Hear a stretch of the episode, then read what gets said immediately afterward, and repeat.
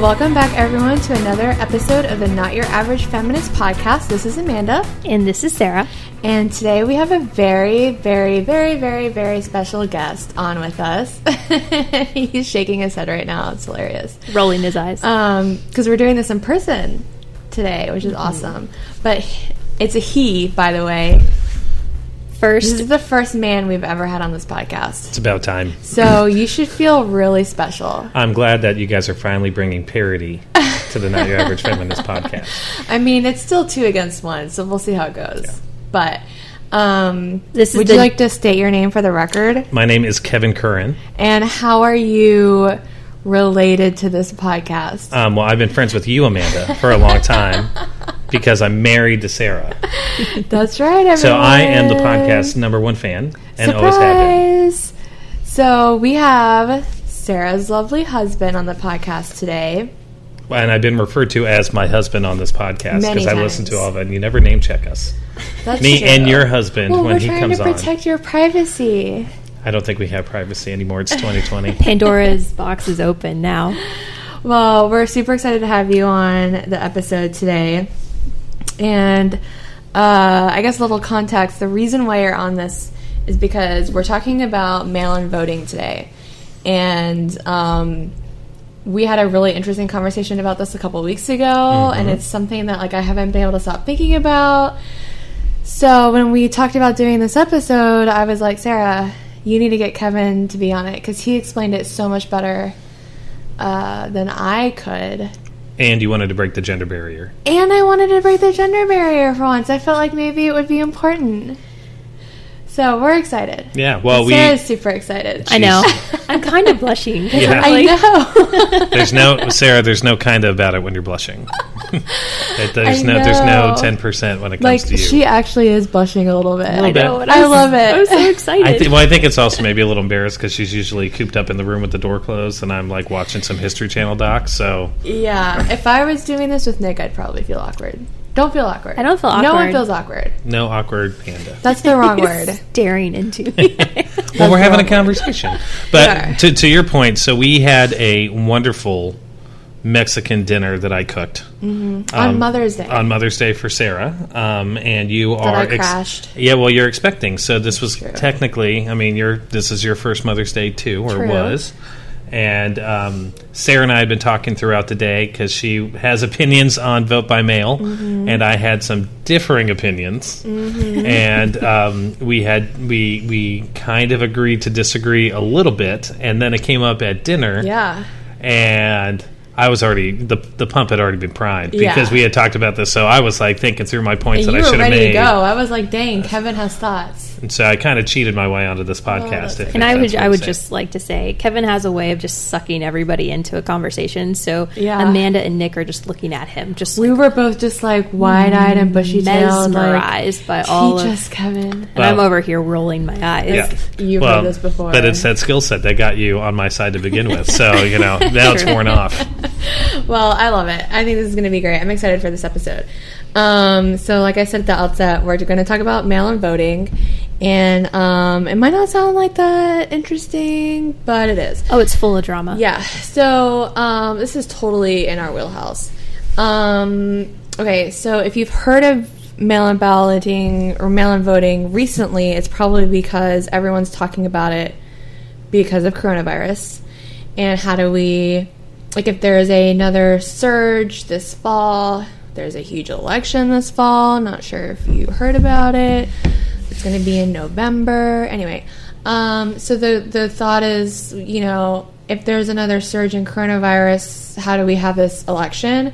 So lots of people keep talking about holding it by mail, like having people mail in their ballots, and that's how they'll vote for president, governor, senate, like everything.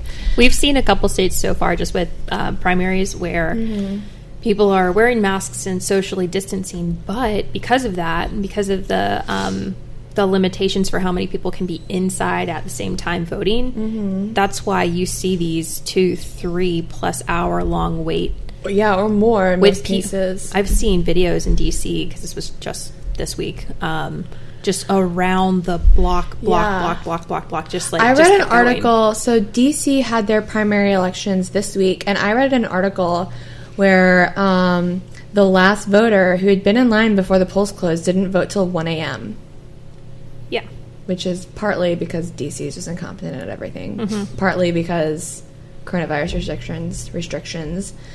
Um, so anyway, so DC had their primaries this week. They they did have vote by mail as an option. Um, it just didn't go well apparently in DC. But then you had the primaries in Montana this week, and they had vote by mail, and it was great. So like, I feel like logistically the case could be made. A lot of it comes down to like who runs it and how it's organized, et cetera, et cetera. Um, but what we want to talk about today specifically is just like a broader national vote by mail plan Yeah, well, let's think about one thing before Yeah. you. DC compared to Montana, is a lot different. uh, you have uh, more like- more people Yeah. in in what is maybe one percent of the size of Montana, right? So if you have a extremely rural state to begin with, I don't know if you've ever been. Um, they roll up the sidewalks at like 7 p.m. on Sundays. I went there for an event and one there's time. like a mile between every neighbor. Uh, yeah, well, and even in like in Helena, like I flew in. I had a, a event in 2004, and I flew in. I landed at 7:30 on Sunday. I was like, great, I'm going to order pizza, and it took me two hours to find a pizza place that was open. Oh my gosh. In the state capital, so we're not talking like I, I wasn't in the sticks. I was in their version of not the sticks, which was the state capital, Mm-hmm. and so they're more acclimated to those kind of things anyway. Um, probably is my guess versus an Mm-hmm. Urban setting. No, that and totally so, makes sense. And so they're not going to get overwhelmed at the ballot box anyway. Yeah. But like my point, yes, th- I think that's very true. And I think if we did a national vote by mail thing, like you'd see some states do it fine, and other places it would be completely, like complete chaos. Yeah, big cities. Yeah, like DC and other big cities. So anyway, another like you know whatever because people have been pushing this a lot. I'll just mention there is legislation pending. I guess I don't really know what the update is on this, but like uh, Amy Klobuchar is one of the sponsors of this bill. Her and Senator Ron Wyden of Oregon introduced the Natural Disaster and Emergency Ballot Act in March that would expand, um, basically allow everyone in America to vote by mail because of coronavirus, regardless of state laws. So there's legislation that has been put forth in the Senate to make this possible. And this would be fun to get Yeah. a constitutional scholar who would talk about how that would never be constitutional. exactly. Because how dare the federal government dictate how a state decides how they vote? Hold their elections, exactly. So it's probably not going to go anywhere. Nope, and it will never get signed by this president or but pass through the Senate. regardless, I think it's it's it it has been an issue, a talking point on the left um, already the last couple months. It will probably become even more of a campaign issue slash talking point as we get closer to November. I can almost guarantee it. Um, I was telling my husband the other day, like I'm on a bunch of like liberal email lists just because I like seeing what they email about, and I probably get an email a day now, um, just from various groups about protecting the United States Postal Service and protect the post office, and Donald Trump is refusing to bail out the post office because he wants to hurt vote by mail. and this is how he's going to steal the election. Okay. I'm not kidding. Oh, no, so I think it's going to become an even bigger issue. Um, and we had some thoughts about it. Yes. So who wants to kick it off? Well, I think it's probably good to uh, set the scene. Mm-hmm. So, um, when we talk about vote by mail, there are three main ways uh, most states vote by mail. Uh, the first is the uh, the universal vote by mail states, um, which is where all registered voters automatically receive a ballot. Um, this is fairly rare. There's only five states that do this all uh, mail elections. Um, that's Colorado, Hawaii, Oregon, Utah, and Washington State. Um, it- caveat: there are a few states that allow certain elections to be conduct- conducted by mail, and um, in some of their counties. But we're not going to go into that. The next is um, no excuse voting by mail. Um, we might also think of this as absentee ballots. Um, this is the most popular type. There's um, 29 states that currently use this in federal elections, and under the system, any registered voter can vote by mail, but they have to first request a ballot. So it doesn't automatically Go out to you. go out. And then finally, there are 16 states that are excuse only vote by mail, which means voters have to provide a reason why they can't show up to the polls on election day in order to vote um, or to get their ballot. And so, s- several states now that have the excuse only are starting to add coronavirus as a eligible excuse. excuse. I know Virginia. Like fear of getting it.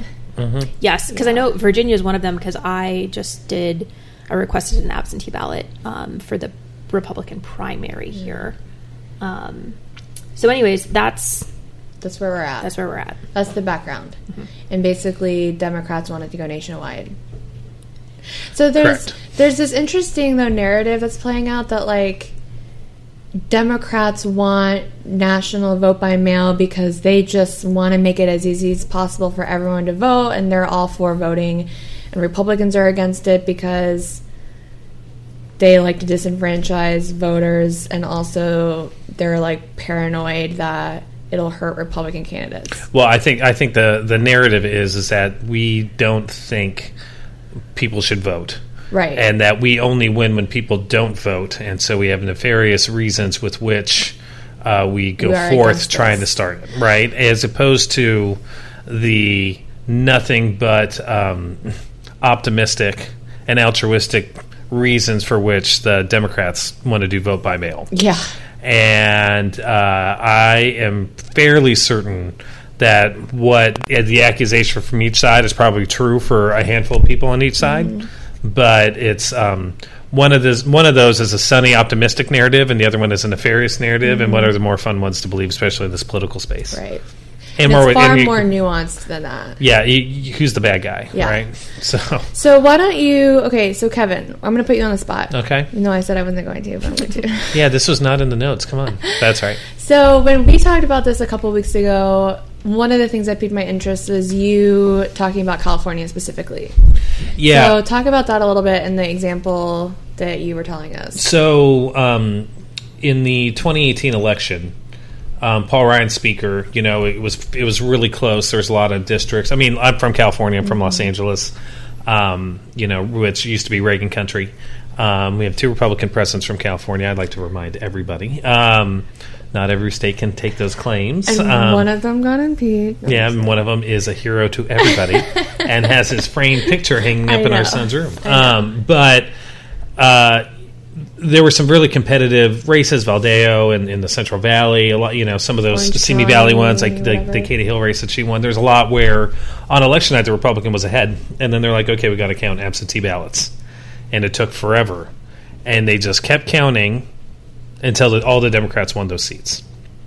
And so the question was like, well, where these votes come And it was so inconsistent. So it's not like one Tuesday it all stopped and here were the vote totals. Yeah. It was the second a Democrat got in the lead, they declared it. Yeah. And then another race where the Republican was still winning, they'd keep counting until a Democrat won and then they declare it. So how is that legal? Where it, where it just have different cutoff times? Uh, because it's the way the law is, right? And, and and who writes the laws in California? It's not me. Yeah. right? Or not people who vote like me. And so um, now again, I don't want to be you know tinfoil hat person here. That's okay. I'll I'll Yeah, be that but person soon. but it was susp- it's one of those things you keep looking. You're like, okay, guys, come on, because it's Yeah. so inconsistent. And one of the the um, and we'll get into it later, but it's that inconsistency that creates confusion and Yeah. suspicion, and it's incumbent on the people who want to put these kind of on policies in both place sides, to do I think. Yeah. Like I think it's short sighted of Democrats not to acknowledge this. Um, but I remember reading like what was that race? Was it Young Kim's race where she was like initially declared the winner, and then Yep, like and a few flipped. days later they were like, "Oh wait, we found a bunch more ballots." Yeah, she, Psych. she Yeah. showed up for freshman orientation Yeah. on the hill. yeah, it was like months.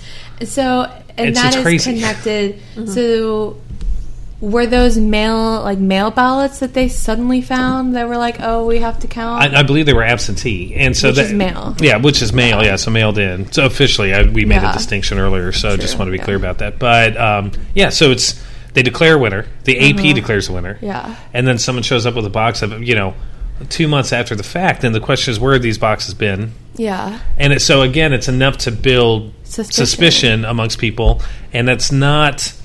Um, it's not. You, can be a little generous to admit that I would be suspicious too if it happened the other way. Well, Let's say we were the Doug Jones race this fall, right? If it was more competitive, you know, we blew that one last time Yeah. by putting on a, a kooky What's person. name? Roy Moore. I don't even. Yeah, Yeah. Voldemort. Um, you know, creepy, horrible person, right? And it, you know, it- you know, and, but imagine if it was that kind of thing where it was close. Doug Jones was ahead that Mm-hmm. night, and then two months later, they're like, "Psych." Guess what? These votes changed everything. I mean, And now Roy it would- Moore is in the Senate. yeah, it Yeah. would be. It would be A national outrage. it would be a natural outrage. It should it should be a natural national outrage. It'd be on every single morning show. It'd be on sixty Minutes. There'd be things. There'd be books written about it. Mm-hmm. Um, and, and look, we, we I think we all understand the world that we're in, where you know there is going to be a media slant, and they care about things on one way and they don't. And that's, Mm-hmm. That's fine. why what happened in California wasn't a national news story. Yeah, because because it's it's like well they're the good guys. Yeah. Right. And so if it was perceived to be the bad guys, um, it would be you know you wouldn't see that kind of Yeah. stuff ever again. There'd be a these. lot. You'd see a lot of investigative journalist pieces from like Yeah. Like MSNBC. Yeah. ProPublica. I mean, it'd be all over it. Rachel Maddow would be All her over hair it. on fire Yeah. every single day about it. Um, and but if I were her and it was that sort of situation, Yeah. I would too. Yeah. But it it actually happened on the other side, And, and, no so one seemed to care. yeah, so it was, and then And, they came up with. and up now with. we're supposed to just pretend like the only reason that you'd be against mail-in ballots or mail-in voting is just because you're wanting to suppress voters. Like I don't know. It's just Yeah. like it's totally messed up to me. Um. Yeah. So. I lost my train of thought. There are so there are battles raging Yeah. in every state basically right now about what to do. So y- there are a lot of states that still haven't had their primaries yet, mm-hmm. and so that's kind of where you're seeing. Uh, this is where the front lines of this debate is going on right now. Yeah, you're right. Um, but there's this interesting. I, I was going to bring up this article. Oh, go ahead. Um, sorry, because I lost my train of thought and now I got it back. But um, uh, as we've been talking about this the last couple of months, um, there's this really interesting piece in Real Clear, Real Clear Politics um, that we'll put in show notes. But I mean, it kind of just goes through, and this is not like a crazy slanted like whatever website. Um, but just to talk about kind of some of the problems with this, uh, and it talks about the California example, but it says between 2012 and 2018, 28.3 million mail in ballots remain unaccounted for, according to data from the Federal Election Assistance Commission. Uh, let's see, the, the missing ballots amount to nearly one in five of all absentee ballots and ballots mailed to voters residing in states that do elections by mail. So between 2012 and 2018, there's a one in five ballots are just gone. and 28 million people, so Tex- Yeah. Texas. Yeah.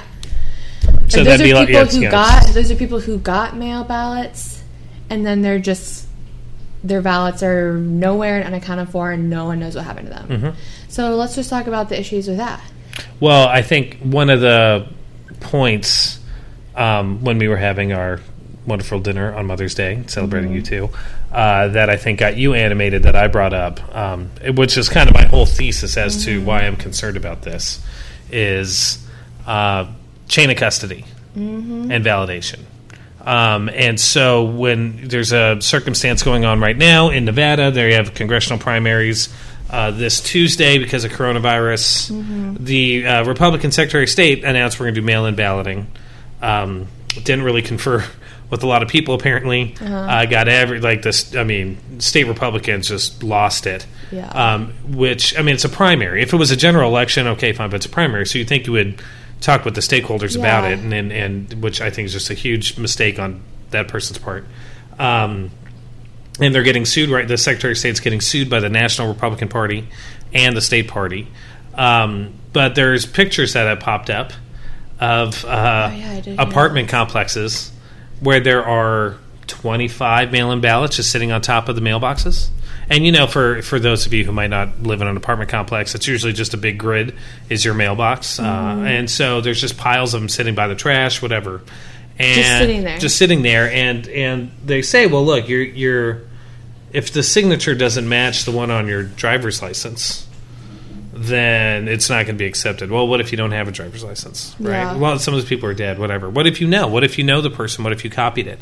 Um, and so you have all those unaccounted for. How many got lost in the mail? Yeah. How many got didn't get forwarded on? Yeah. So now that person is disenfranchised Yeah. right? And so it works both ways. Yeah. And so, you know, the I, to have um, uh, a population, you know, the size of Florida or Texas, amount of votes disappear Dis- disappear. is is should be concerning to a lot of people, but it's not because It should what, be a national outrage. yeah, in, in in look, people sometimes they apply for it and they just like whatever. They don't send it back. But I don't think Texas did that. You know, like, I don't Yeah. think that many. I don't think twenty percent of the people Yeah. took the time to apply to get an absentee ballot. And then just didn't bother and and you hear stories from lots of people. Um, it's happened to me before where I applied for an absentee ballot, never came. You know, Yeah. like or didn't come in time. Uh. First time I voted, it didn't come in time, and um, you know when I was eighteen, so um, which was so recent, not way too long ago. um, but it's so it's so messy and inconsistent, and Mm-hmm. but then what? You, there's no security on the physical ballot yeah. and and so if you're going to lose those, I think one of the you know what's fun about these kind of conversations is you can just throw in like what ifs and Well, yeah. freak I everybody mean, let's out. put on our tinfoil hats for a second. I'll put I'm all one. for it. I- I'm for it. The one I put on. What if you were a bad state actor? What if you were a foe of ours? Like I don't know, China or Russia? Yeah. And it's uh, you had a 60 day mail in vote period where those ballots got there 60 days before. You don't think they would think about looking what that looks like and flooding mailboxes with things like that yeah. too? I mean, it doesn't need to be high tech. You don't need Or Facebook to mess with an I election. Mean, I know. Like my thing was, I was saying to like I don't remember who this was the other day, but I was like, this is make this is going to make me sound like a total conspiracy theorist. But if everyone was doing mail-in ballots, like Russia is not going to care about buying Facebook ads. They're just going to send people over here to get jobs at the post office. or print Right? their own, or, just whatever, print their own. or whatever. I And mean, yeah, whatever. And Drop then, twenty thousand in mailboxes. just drop in them in and fool people to, into thinking they're the real ballots or send people over here to intercept ballots or whatever. I mean, no one's going to care about like some Facebook ads. Yeah. Well, and it's in the efficacy of those ads is kind of in question too. Well, you know, when you have yeah. like Hillary on one side and But Jesus saying, on like the other, I that's don't what think anyone everyone's like, been freaking out about. Yeah. Everyone has been freaking out about some Facebook ads from 2016, but those same people seem to think that mail-in ballots are going to be t- like perfectly safe and secure. Well, let's really think about who's freaking out about the Facebook ads. It's kids who voted one way and their parents voted another, Uh-huh. and they assume these Facebook advertisements are the reason their parents voted a different way and have different politics. Well, yeah, that's true. It's they're like, oh, mom and dad Fell for they, those they, they fell for that, they, but they don't know. But they're they not don't going to think that their mom and dad is going to fall for like a fraudulent ballot. Yeah, that well, shows I, up in the mailbox. I think there's. I don't know. I yeah. I mean, well, yeah. I think they would think everybody would, but they Yeah. really just think that they're kind of unsophisticated on social channels and they fall for like dumb memes and things like that. Fine. But think about all those. This is going to sound horrible. Like all those senior citizens out there who get the mail, the mailers still about like, go to send us your check Mm-hmm. for twenty dollars, and it's going to go to the build the wall now pack or whatever. Oh yeah, all I these mean, scam packs. Yeah. Yeah. And then y- you don't think those older people, sorry, older people, but you don't think they're going to fall for like fraudulent ballots? Well, how many times have you seen like a family friend who um, I won't say older, I'll say more seasoned Okay, individual, um, where they have like a like terms of service saying they cut and paste, like I state my name, dear Yeah. hereby declare Facebook does not have the rights to use my pic because it's like a bad chain letter Yeah. that's going around, right? Yeah. And so you look at it and you have to call to be like, Dad, like don't yeah, don't post that thing. It doesn't work. matter. Like they don't know this stuff. It's like, well, I saw it from a bunch of my friends. I was like, yeah, because they're all 80 years old, so that's why you all think that. But fine. So you know, there there's not not to denigrate the way that social media might influence some things, but you know, there are certain, we'll say, advocacy groups uh-huh. that run on direct mail fundraising that generate $40 million a year. And they spent uh, $13 million a year printing out those mailers to send to people to get $40 million back, right? So they're Right. clearing $27 million a year and they spend 5 million on what they're doing. And they, Yeah. you know, right? So, you know, mail is still a tool that's really effective for a lot of people. Right. And so my, the, That's my, partly why this is so scary. yeah, well, and so my thing that I brought up before was like, if you're a bad state actor, and what is your real goal? Your real goal is to cause tumult and confusion, And right? And and chaos. So like, so it, what Operation Chaos full redux is just to just flood the zone with all these ballots with different names wrong, and so then you're flooding the uh, board of elections because you're like, I got a ballot, but it says Barack Obama and Mitt Romney on it, doesn't say Donald Trump and Joe Biden, like all these things that people could do. That's a low tech solution because we're leaving a low tech avenue that doesn't have a good chain of custody and no way to prove that one, one person did A or B, right? And so for me, um, you know that that's why in person voting is when you can say like that person went. Um, you know, sorry, I like voter ID, so Yeah. they showed their ID. That's a government issued ID, not a university ID. I don't care if it's a state school. And someone had to check it. Someone checked it, they verified the information. That person voted. Um, then and you know submitted it Yeah. right there. because if someone gets through that system, like if someone takes a mail-in ballot from someone else and votes and they don't tell their friend that they stole their ballot and voted, that disenfranchises me as a voter. That lessens the value of my vote. Mm-hmm. Yeah. Right. And so Well, yeah, I mean, that stuff makes me nervous. If if your ballot is one of the ones that just never showed up or was never counted, or is like one of those twenty what twenty eight million that's unaccounted for, that's also you being disenfranchised. Like Yeah. you tried to vote and you were denied your right to vote well, because it got lost in the mail. and you're putting the entire election on the shoulders of the United States Postal Service. Right, which is something I have a huge problem. with. right? And and you know, there's that um, uh, old Seinfeld episode where Jerry takes over Newman's uh, post route and he delivers everything, and and they get busted because no one's ever cleared sixty percent delivery on their route in the history. of the It's a joke, and clearing that what it really is. But you know, that's a lot. You know.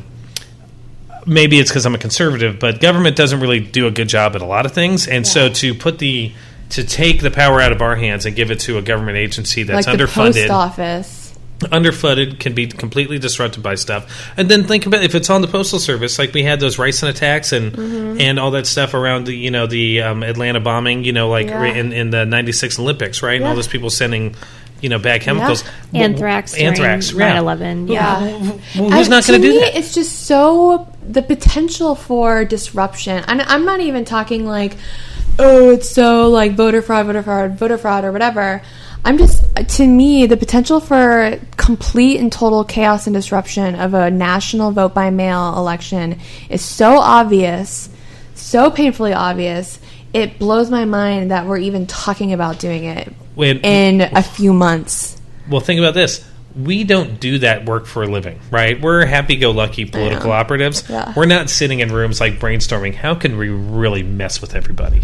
And which would be tons of fun, actually. By the way, to sit in that room. imagine if we were. just a big whiteboard, like we could do this, we could do this. Yeah. But you know, what if you're a sophisticated intelligence operation and you've been doing this stuff for 35 years? You've you've Mm-hmm. initiated and succeeded in coups in other countries, Yeah. right? And all you got to do is mess with the U.S. mail.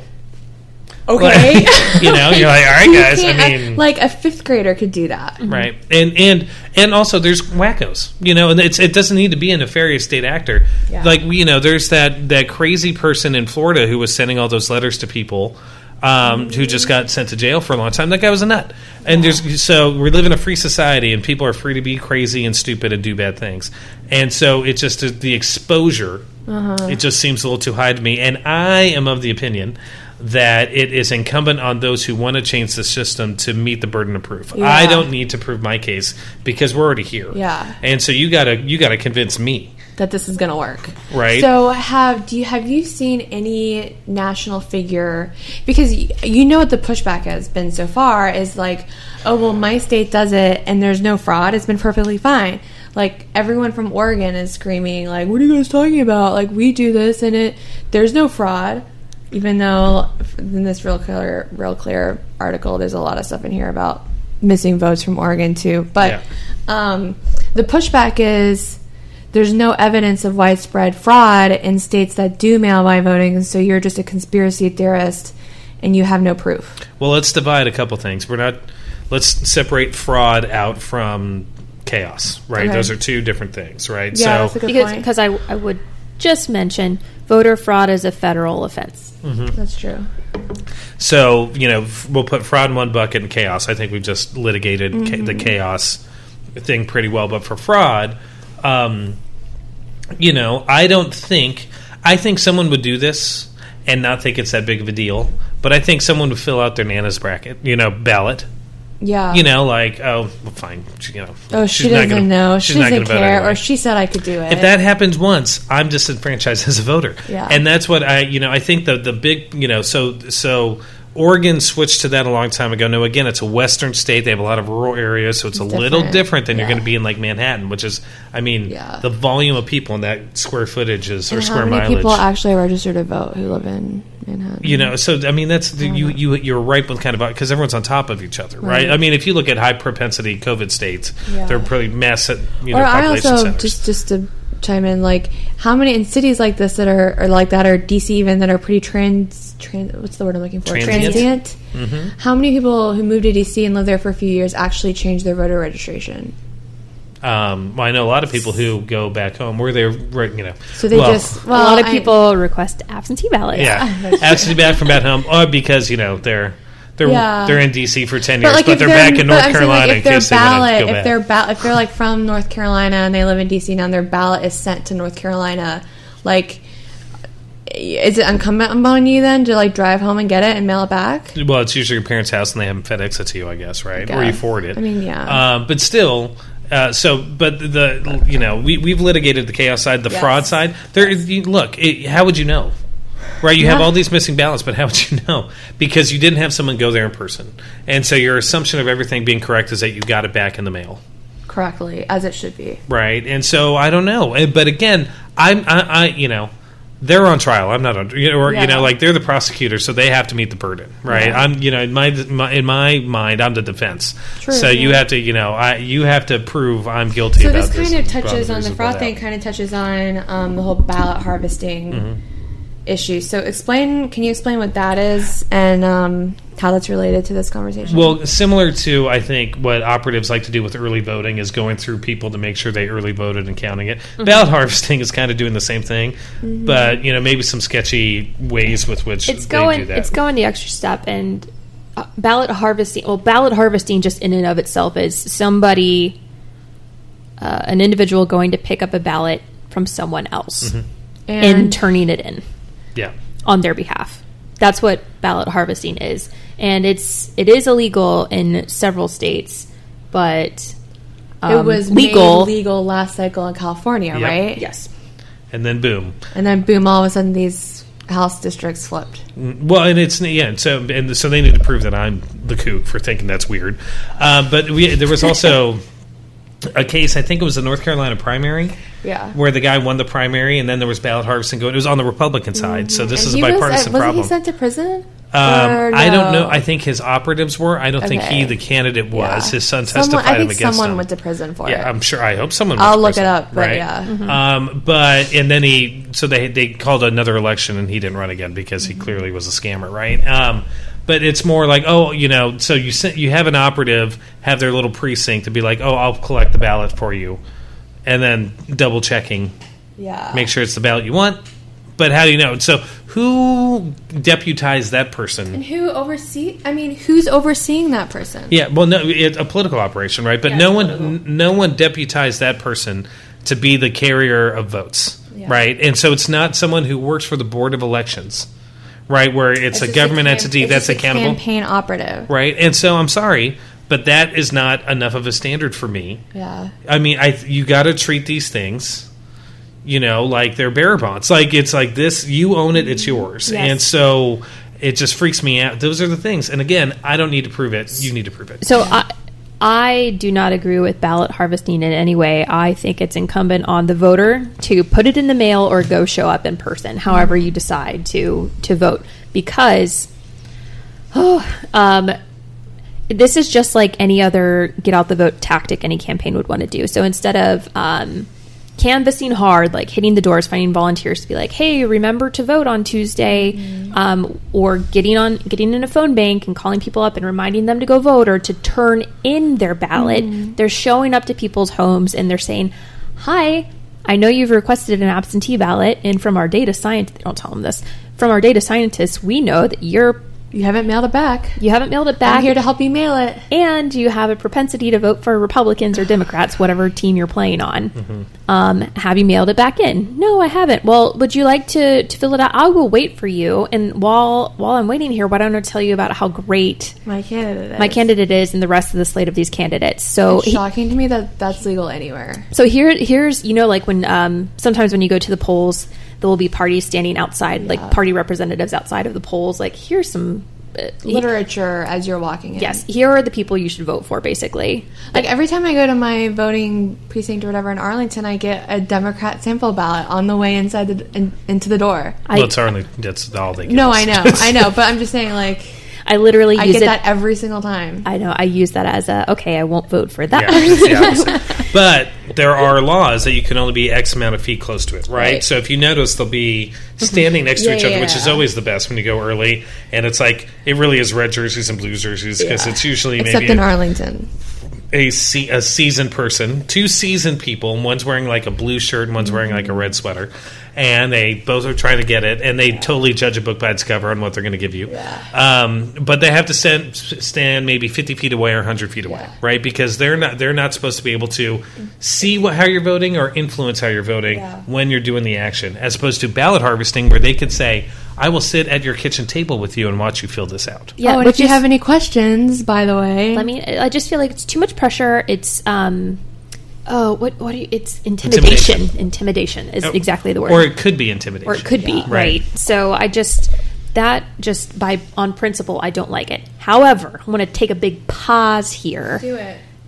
because I'm pro absentee balloting because I, I I prefer to use it. So, uh, like I just mentioned, I did absentee uh, voting in the primary in Virginia. Uh, it hasn't happened yet. Kevin did not. Nope. He's like gonna, voting. He's going to go in vote person. in person. I am choosing not to, um, just because. Well, one of us has to stay back with the baby, and I just it was just easier for me. I didn't want to do it. Um, COVID was a big impact. Sure, whatever. And it was a month and a half ago, two months when you requested. So Yeah, and so I um one thing I really like about receiving the ballot is then I, I have a lot of time to think through things. There weren't any um, ballot initiatives or anything because it, was a primary, but I really love that I can take as long as I want if I request it early enough to do proper research to really figure out what what are both sides of the issues, how I really feel about it. Really make sure that I'm going to all of the candidates' websites to make sure I have a clear understanding of who these people are. I've checked out their social. I vetted them to make sure they're not crazy or, um, you know, hiding something. And and I really like having that option. And I also want to draw a big distinction between uh, requesting an absentee ballot or requesting uh, a mail-in uh, ballot versus these these universal.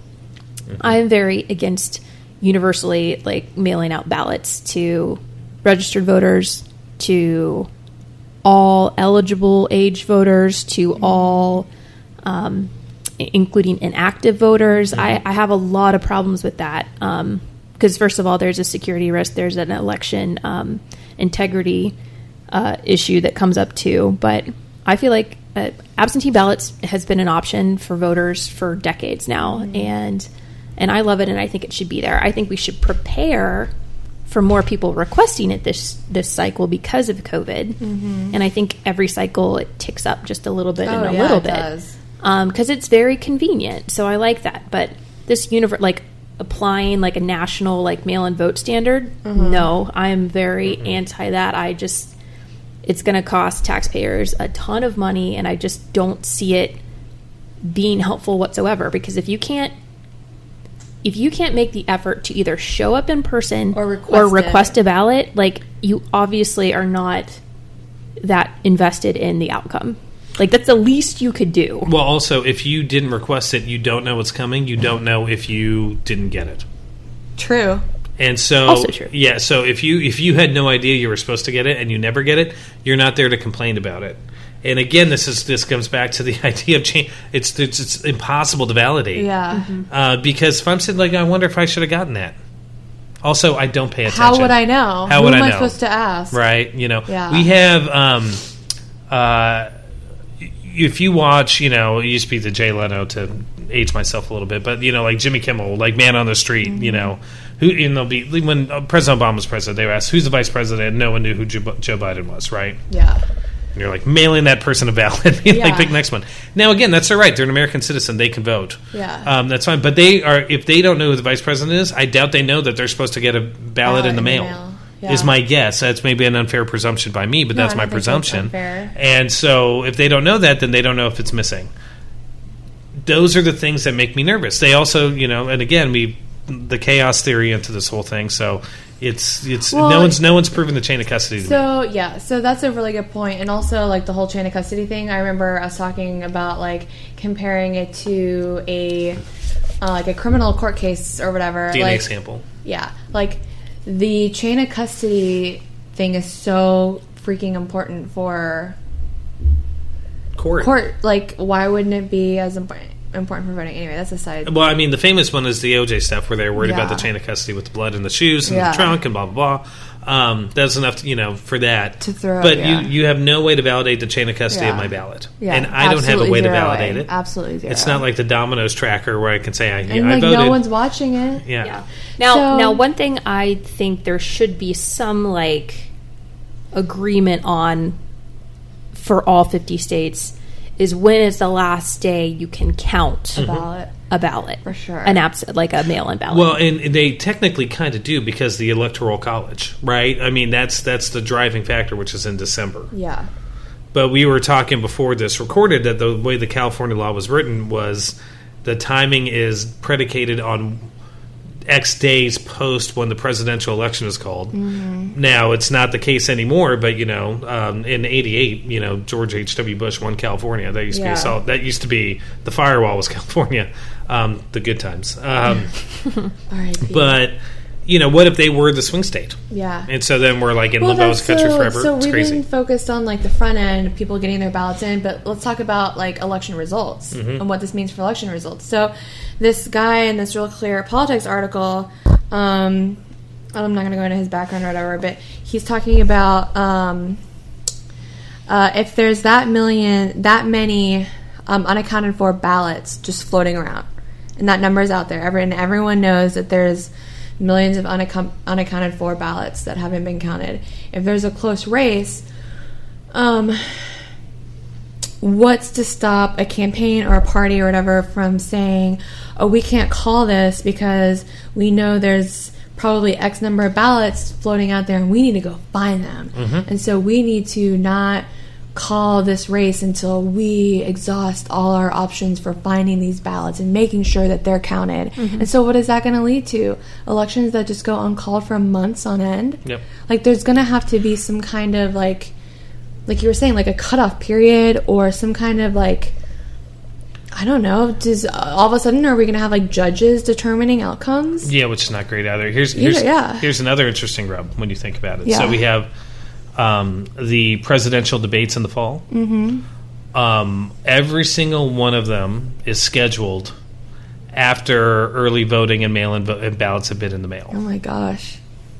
As they are set now by the Commission on Presidential Debates. Mm-hmm. Um, so they're all set for a time where most people would have already submitted their thing. So right, right. Mm-hmm. So that's that's a problem with them Yeah. but there's so much emphasis on those and and and there's no consistency in the window so some of them are 60 days some of them are 30 days some of them are two weeks um, so if there's a standard there you know i don't like the idea of the federal government imposing kind of a standard but i do agree a cutoff standard because they have to count it because it's Yeah. a federal office like that's why the supreme court is allowed to weigh in on these things Yeah. because it's a federal position yeah, I think the cutoff standard needs to be there.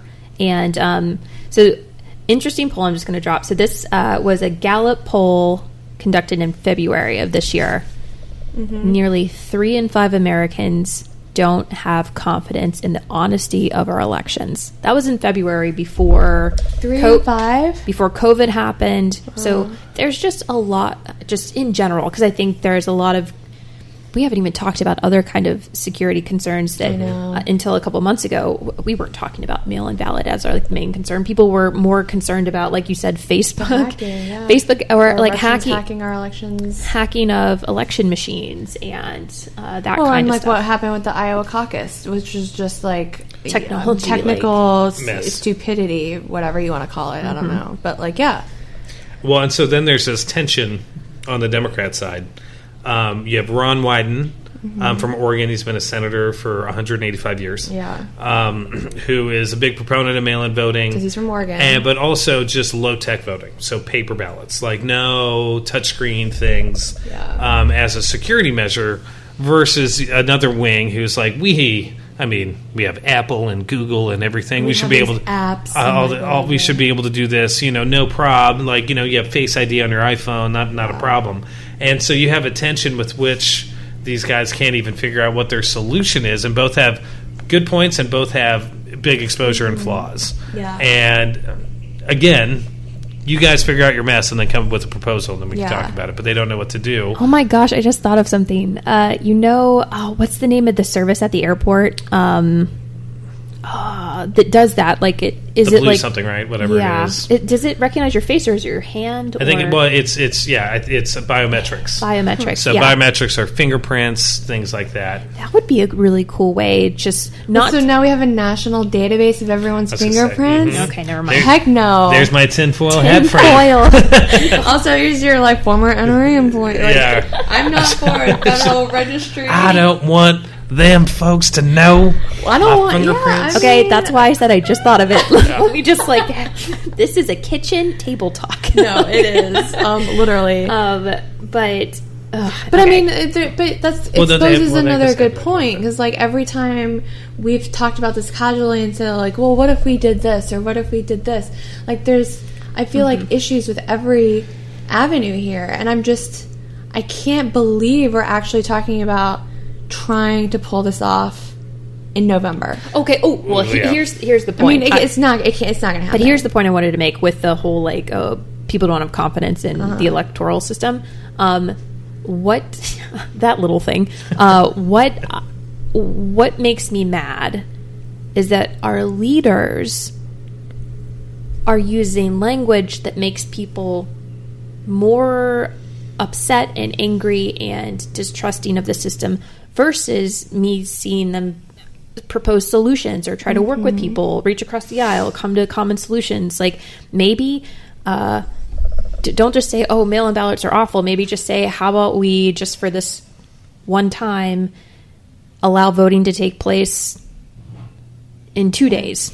You know, versus just one. Because if, if Wouldn't, we're wouldn't you have to change like the federal law for that? Like, it's, I just it's the uh, the first Tuesday after the first Monday Yeah. is the law. But no, but serious point. There's a window, and that's Well, what this you- is I mean, coming we could talk or, about or you could like ex- just- you could expand the hours everywhere. So it's like starting at five a.m. all the way to like Midnight. midnight. Well, Something what they have in Virginia, you can do absentee in person. Yeah. So you have two week window before. Yeah. Where you can show up in person. So you're still voting in person. It's just called absentee because Is it it's not on election But day. Should we also separate this out, like statewide offices versus the presidency?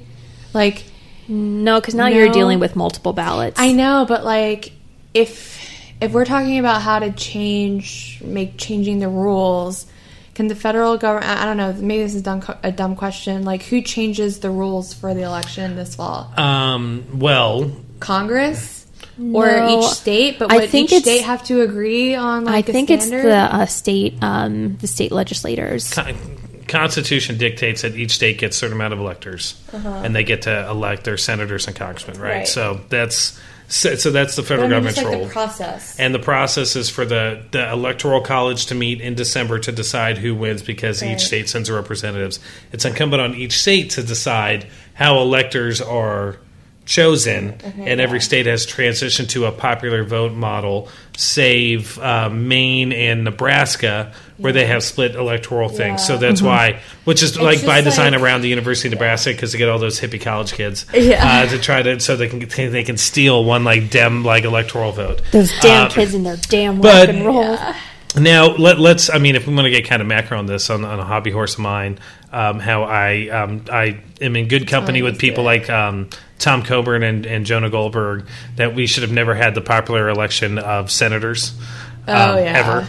Uh, because it used to be state legislators I'm used to pick them on that. because that made people more invested in their state legislators and knowing who those are. Wait, ex- wait, back up. Explain this because this is actually one of my favorite things. To Yeah. So tangent. Uh, I, I is it the nineteenth? I could have that wrong. Which amendment like it is? sixteenth or Um, seventeenth, I think. But uh, you know, so bad we don't know this. the way it was supposed to be is that senators were the ambassadors of the states. So each state legislator would select two individuals to be their representative in the 17th is Senate. Income tax, I think. Whatever. Um, Sorry. Keep but going. so so it was a different mindset. Mm-hmm. It wasn't like a super congressman. It was working with your governor and your state reps Yeah. to talk about stuff. To you know, is this good Yeah, for like us, bad the, for the us? House was the House of the people. The Senate was, was like your representative representative states. Yeah, it was yeah. the, you were literally an ambassador of state. yeah. It was the Seventeenth Amendment. 17th. oh, it Okay. was. That's oh, what I okay. just- nicely checked. done nicely done um, and what that did was was let us as citizens off the hook in caring about our local reps yes.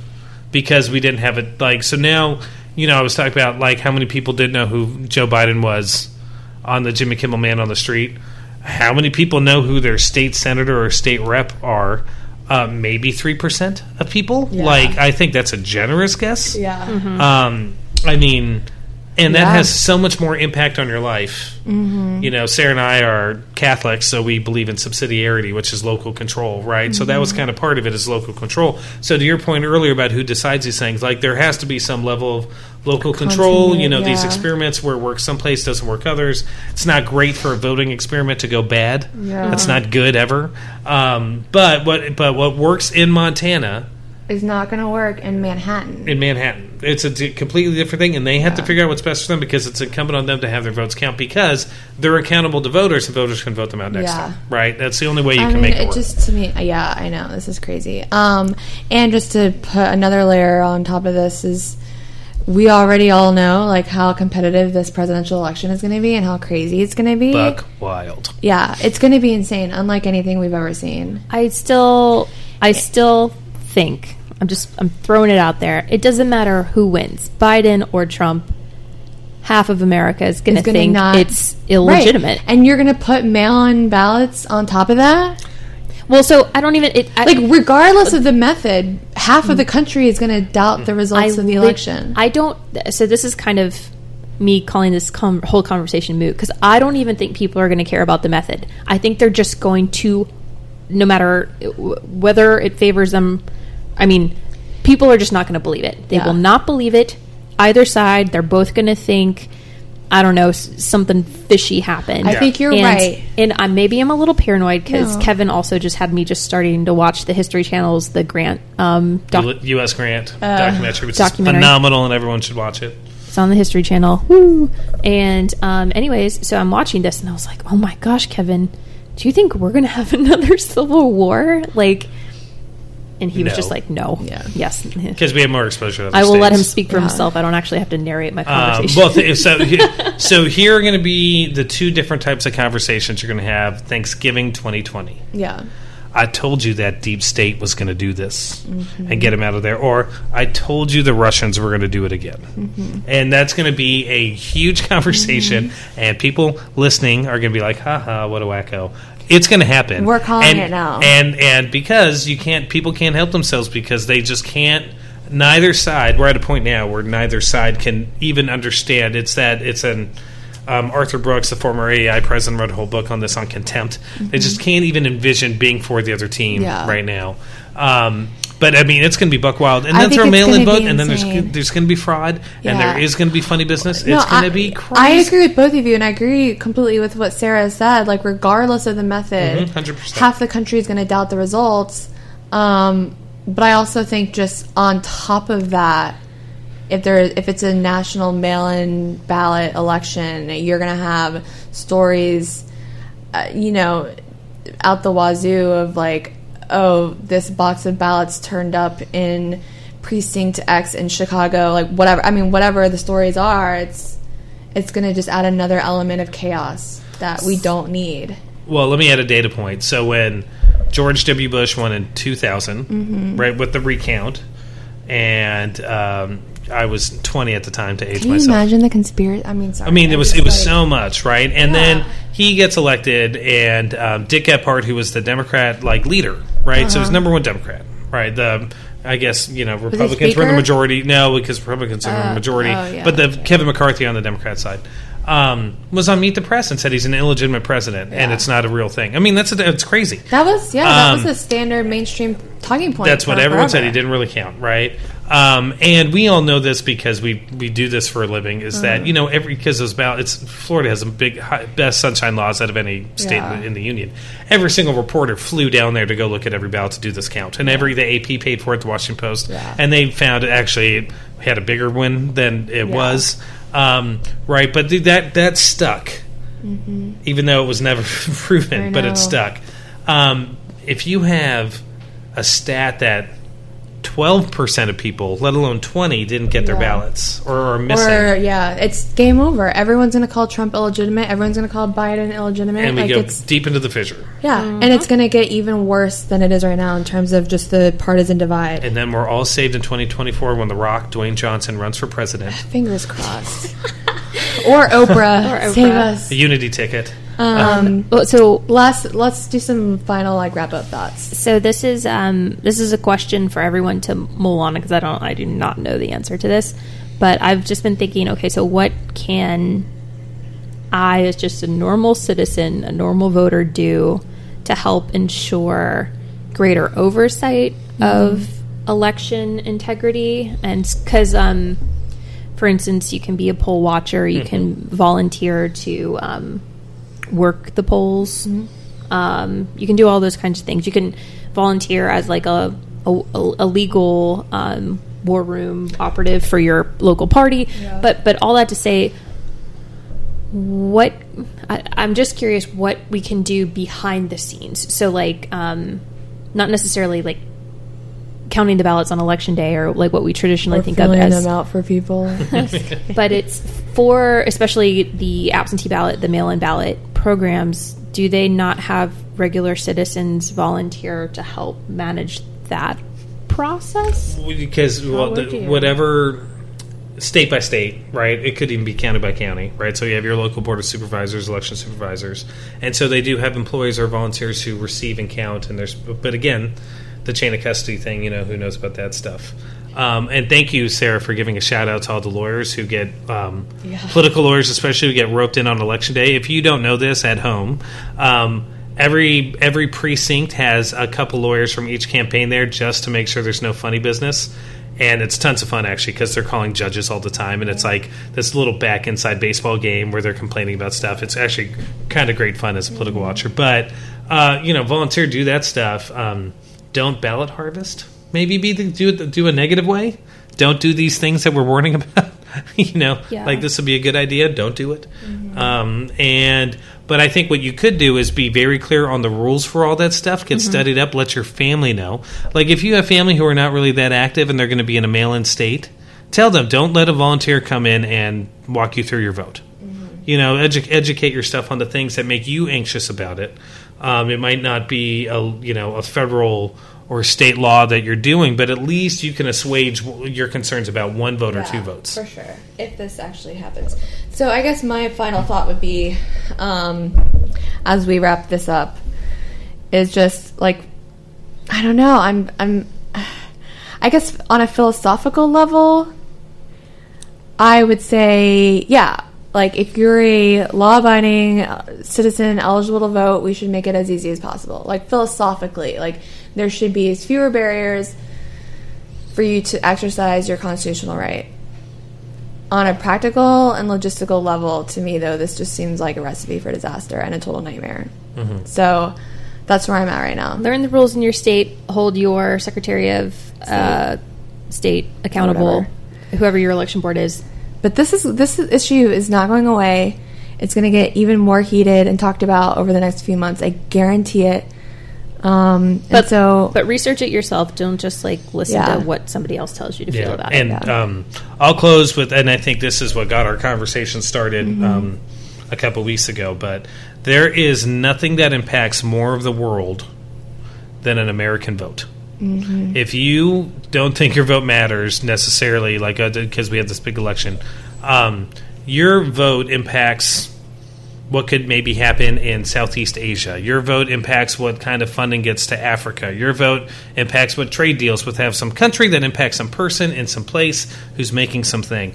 The American government to be you know the free, leader of the free world, what we do on a policy level, nationwide and worldwide, uh, is such a tremendous impact. We have to leave the biggest footprints in, in the history of the entire planet, and your vote impacts that. And so, for me to be so flippant about the way that vote is um, cast, um, contained, Delivered, counted. delivered, countered, counted, and assessed. I mean, it should matters. Let's and I think I think we have lost our way in understanding how important a vote is. Um, you know, it is kind of uh, you know like the rich kid uh, in the neighborhood doesn't really understand how great it is. We are all very lucky. You know, we're very fortunate to live where we are, um, and and you haven't had to you know fight in the streets for our right to vote. Um, but our vote really is is a gift. It's a God given gift um, that we have because we matter as individuals to kind of have a say in our own lives. Yeah. A- and um, we have outsized influence over the impact of other lives in other countries. And so, all that is to say, it's not that we are kooks and conspiracy theorists and, you know, um, InfoWars people Yeah. who just assume all these bad things are weirdly happening. But I don't think it makes me an unreasonable person to say you need to prove to me that there's no funny business going on. And you can say you're just, you know, you just think this because that why that might be the case. But this is the status quo. And you need to make a hell of a case to change the status Yeah, quo. Yeah, and also it's on you to explain Yeah. how this is going to work if Yeah. you want to change it. Yeah. Not just how you're going to prevent this chaos or disruption, but practically, how is this going to work? And a 55% success rate is And not good no enough. one is explaining it. Yeah. But yeah, because they don't think they need to. Right. Because they they assume uh, nefarious motives on our Right. side for why we don't want to do Right. it. Right. And so They know, assume that because we're asking these questions that we just don't want certain people to vote. Yeah. Or we're trying to suppress the vote. You know or who I don't want to vote? The commies and the Russians. That's who I don't want to vote. All America. right, guys, we are officially over an hour on this podcast. Woohoo! What's up? Um, Yeah, I don't know. so that's where we are. Kevin, thank you so much for doing this. I So- love you, honey. I love you too, baby. That went by super fast. I know. Can't believe it's been an hour. Anyway, all right, we're going to wrap up this episode of the Not Your Average Feminist podcast with our special guest, Kevin Kern. who is not your average feminist? As always, um, leave us some love um, wherever you're listening to this from Apple, iTunes, um, Spotify, Google Play. Um, Five star review. five star review, please and thank you. Pass this on to your Smash that re- friends. subscribe button. Smash that subscribe button. Um, hit us up on social media, and um, until next time, Stay cool. friends.